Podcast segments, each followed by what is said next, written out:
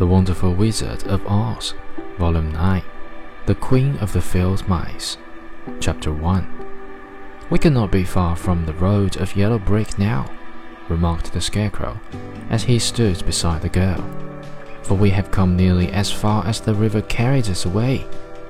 The Tin Woodman was about to reply when he heard a low growl, and turning his head, which worked beautifully on hinges, he saw a strange beast come bounding over the grass toward them.